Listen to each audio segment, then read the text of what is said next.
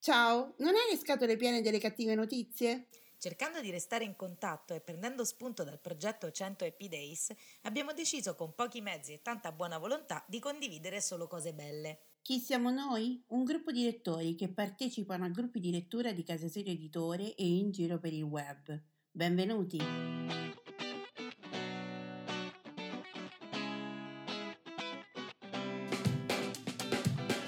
Ciao, sono Simona da Rocche di Papa.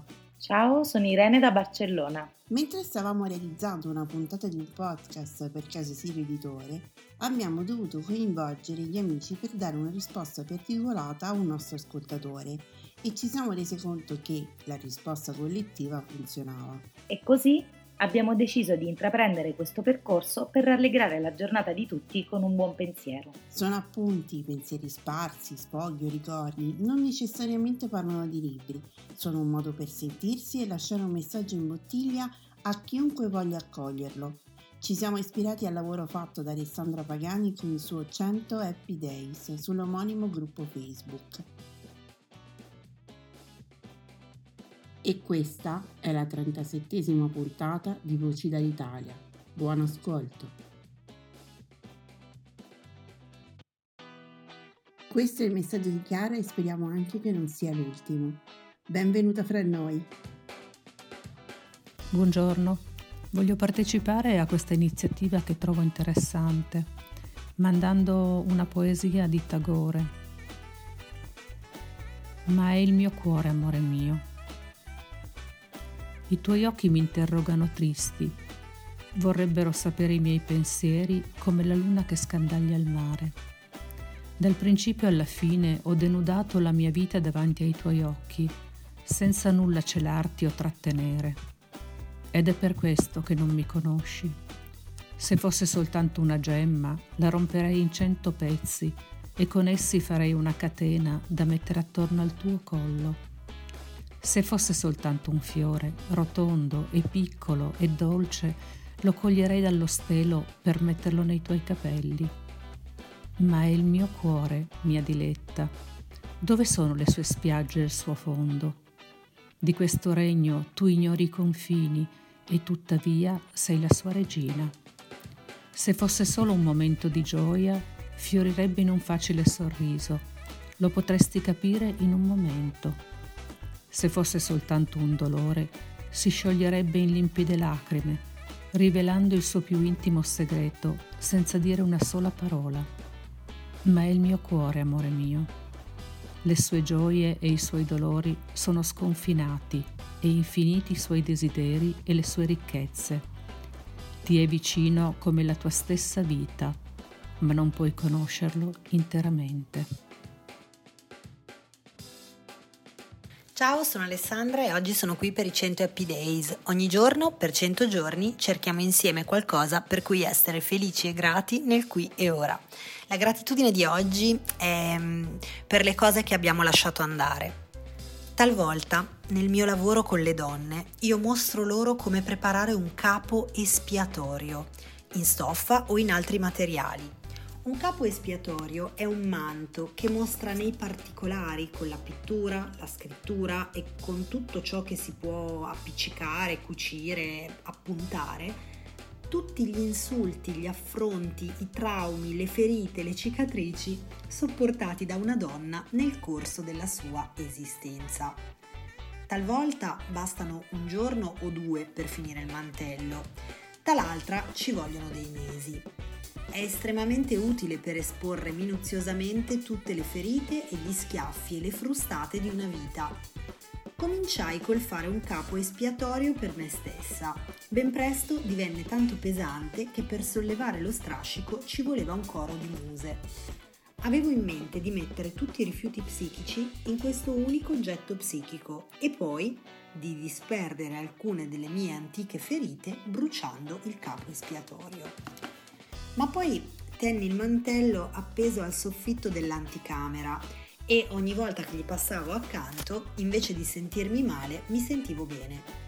Mi ritrovai ad ammirare gli ovarios della donna che poteva indossare un simile mantello e continuare a camminare a quattro zampe, a cantare, a creare, a dimenare la coda Scoprì che ciò valeva anche per le donne con le quali ho lavorato.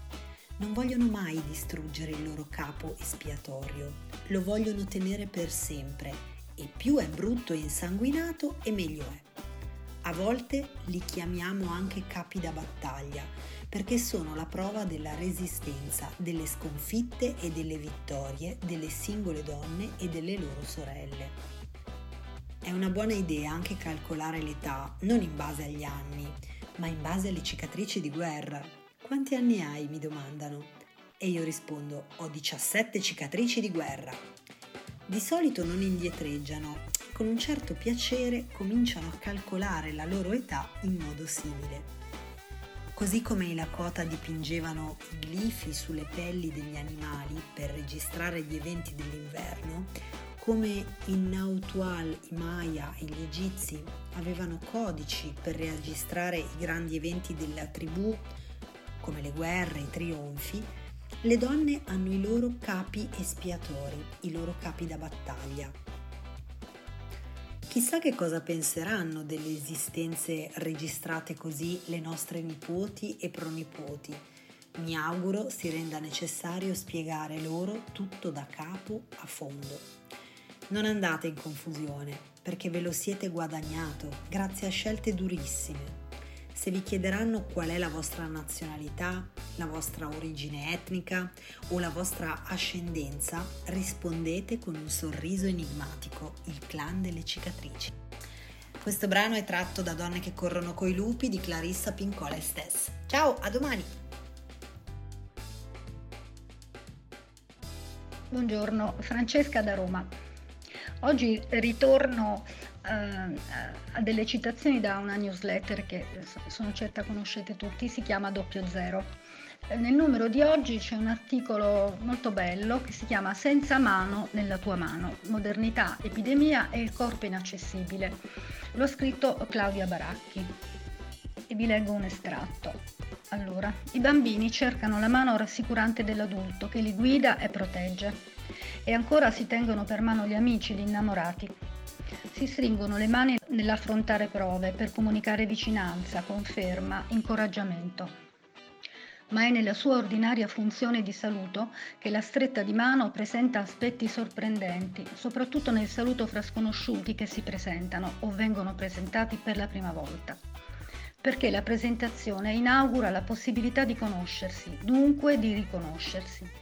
Superata questa soglia non si è più semplicemente sconosciuti, ma iniziano le peripezie dei conoscenti. L'estraneo diventa consuetudine, introdotto, come si dice in inglese, all'altro e nell'altro. Per questo la stretta di mano segna il passaggio irto di pericoli, esposizione a incognite non controllabili. Senza conoscerci, diamo la nostra mano all'altro, prendiamo la sua. Espressione e riconoscimento insieme, ci allacciamo per un momento. Questo salto quantico è una coreografia della fiducia. È inerme la mano che ne stringe un'altra, non può impugnare armi. E allora dire piacere per il nuovo incontro è quasi un rito propiziatorio, metamorfosi dello straniero in presenza grata. Così come dirsi incantati, come si fa in alcune lingue, rivela che siamo entrati nella sfera di influenza esercitata dall'altro, nel suo incanto. Voglio utilizzare questo estratto per dire piacere di conoscerti a Bruno, che è tornato ai suoi affetti, al suo amore di sempre, Maria, e per eh, conoscere anche tutti quanti stanno eh, mettendo la loro voce in questa iniziativa di Simona e di Irene molto bella. Ciao! Ciao, sono Paola da Messina. Prima di rispondere ad Alessandra vorrei anch'io manifestare la mia gioia per il ritorno di Orso a casa e per aver ascoltato la sua voce e quella di Maria, che tra l'altro ha una carriera di attrice davanti a sé, è bravissima. Ti risponde Alessandro intanto ringraziandoti. Sono molto contenta che la vicenda di Maria Marchese abbia suscitato la tua curiosità Come ho detto la volta scorsa, ho scoperto per caso questa poetessa e mi ha colpito non solo per il mistero che circonda la sua identità e vita, ma soprattutto per la potenza dei suoi versi estremamente espressionistici, crudi, duri, ma che nascondono un grande bisogno di essere accettata. Le sue poesie sono anche molto visive, mi hanno fatto pensare ad Artaud e in campo artistico ai grandi impressionisti tedeschi. Leggerò ora un breve componimento, se ti va puoi Alessandra impostare il tuo discorso su questi versi oppure sono disponibile a inviartene altri imparare a morire per rinascere sul pavimento tra polvere e sputi. Nebbie e caimani combattevano per lunghe notti e lunghi giorni. Sui bastioni grugnivano maiali in bare di cristallo. Un imbuto assetato corrompeva le stelle che bivaccavano nella neve. Il grido si ripeteva. Io, assente da me, ridevo guardando in faccia il muco del dopo. Grazie e buona giornata a tutti. Aria Luce Venezia. Pomeriggio bellissimo, è successo una cosa appena adesso particolare eh, sull'onda del discorso di Maria della voce dei citofoni. Mi è piaciuto tantissimo, Maria è una grande interprete della lettura, un'attrice a me è accaduto questo.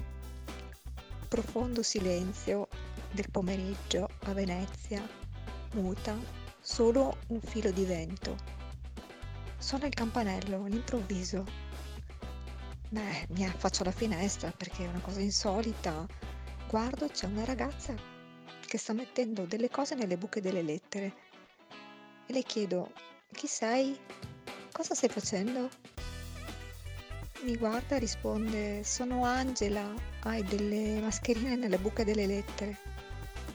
E poi è volata via, scomparsa nel vento, così come è arrivata è andata via, è irrintracciabile. Non so chi sia, non so dove sia. La ringrazio se magari mi, mi sente. Sono al mio 62esimo giorno di clausura. A Venezia è durato molto di più. E quindi capite che avere 5 mascherine nella buca delle lettere è un po' come aver vinto il terno all'otto. Si sentono tante cose negative, mentre ci sono tanti gesti buoni. Si sentono gli scontri, si leggono parolacce, si leggono insulti, eh, confusione e invece queste cose spesso non si sanno e non appaiono sui giornali di sicuro, quindi lo voglio dire a voi ringraziando Orso e Maria di questa grande positività che, hanno, che ci hanno dato ritornando a casa sani e salvi, ma anche grazie a tutti quei piccoli gesti delle persone buone che ci sono, sono tantissime, che stanno aiutando tutti gratuitamente e nell'anonimato. Grazie a tutti, duri banchi. Ciao, sono Marina da Roma. Oggi mi è venuto in mente un proverbio. E I proverbi esistono in fondo perché contengono delle verità semplificate che poi si universalizzano. E, e oggi me ne è venuto in mente uno che ripeto spesso ed è mal comune mezzo gaudio.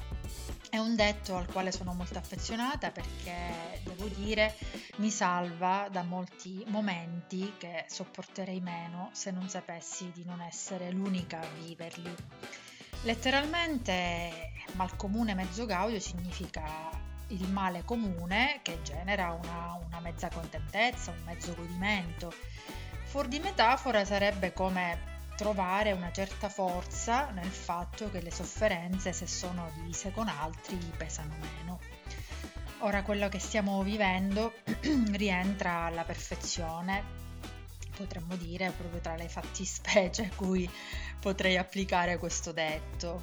Eh, in fondo mi sento meno sola e lontana da tutti se so che ugualmente tutti sono soli e sono lontani da me. È una sorta di reciprocità che ha uno scopo benefico. Se stiamo sulla stessa barca, do un altro proverbio che mi viene in mente mi pare calzi perfettamente. Mm, quindi dicevo, se stiamo sulla stessa barca, sì, stiamo stretti, però ci facciamo compagnia. Allora io oggi voglio mm, augurare a tutti una, mm, una resistenza ancora insieme. Resistiamo insieme che insomma quasi senza accorgercene, oddio, quasi, ecco, sottolineo il quasi, però senza accorgercene stiamo camminando verso eh, il prossimo traguardo, che è questa famosa fase 2 che stiamo aspettando e che ci porterà avanti, ci spingerà avanti in questa lunghissima parentesi, però spero anche verso una via d'uscita. Ottimismo sempre. Ciao a tutti. Buongiorno e buon mercoledì. Sono Valeria e parlo da Roma. Oggi leggo per voi il sonetto 25 di Shakespeare. Lascia che quelli che sono protetti dagli astri si vantino di pubblici onori e titoli superbi, mentre io, che gli astri escludono da tali trionfi, godo in disparte di ciò che più adoro. I favoriti dei principi esibiscono i loro petali come calendule che li volgono sempre al sole, ma dentro di loro si seppellisce il loro splendore quando splendidi muoiono ad un semplice accigliarsi. L'affaticato eroe, celebre per la sua possanza, sconfitto una volta dopo mille vittorie, è presto cancellato dal libro d'onore e si dimentica quello per cui ha combattuto. E dunque, felice me che amo e sono amato da chi non posso cancellare e cancellarmi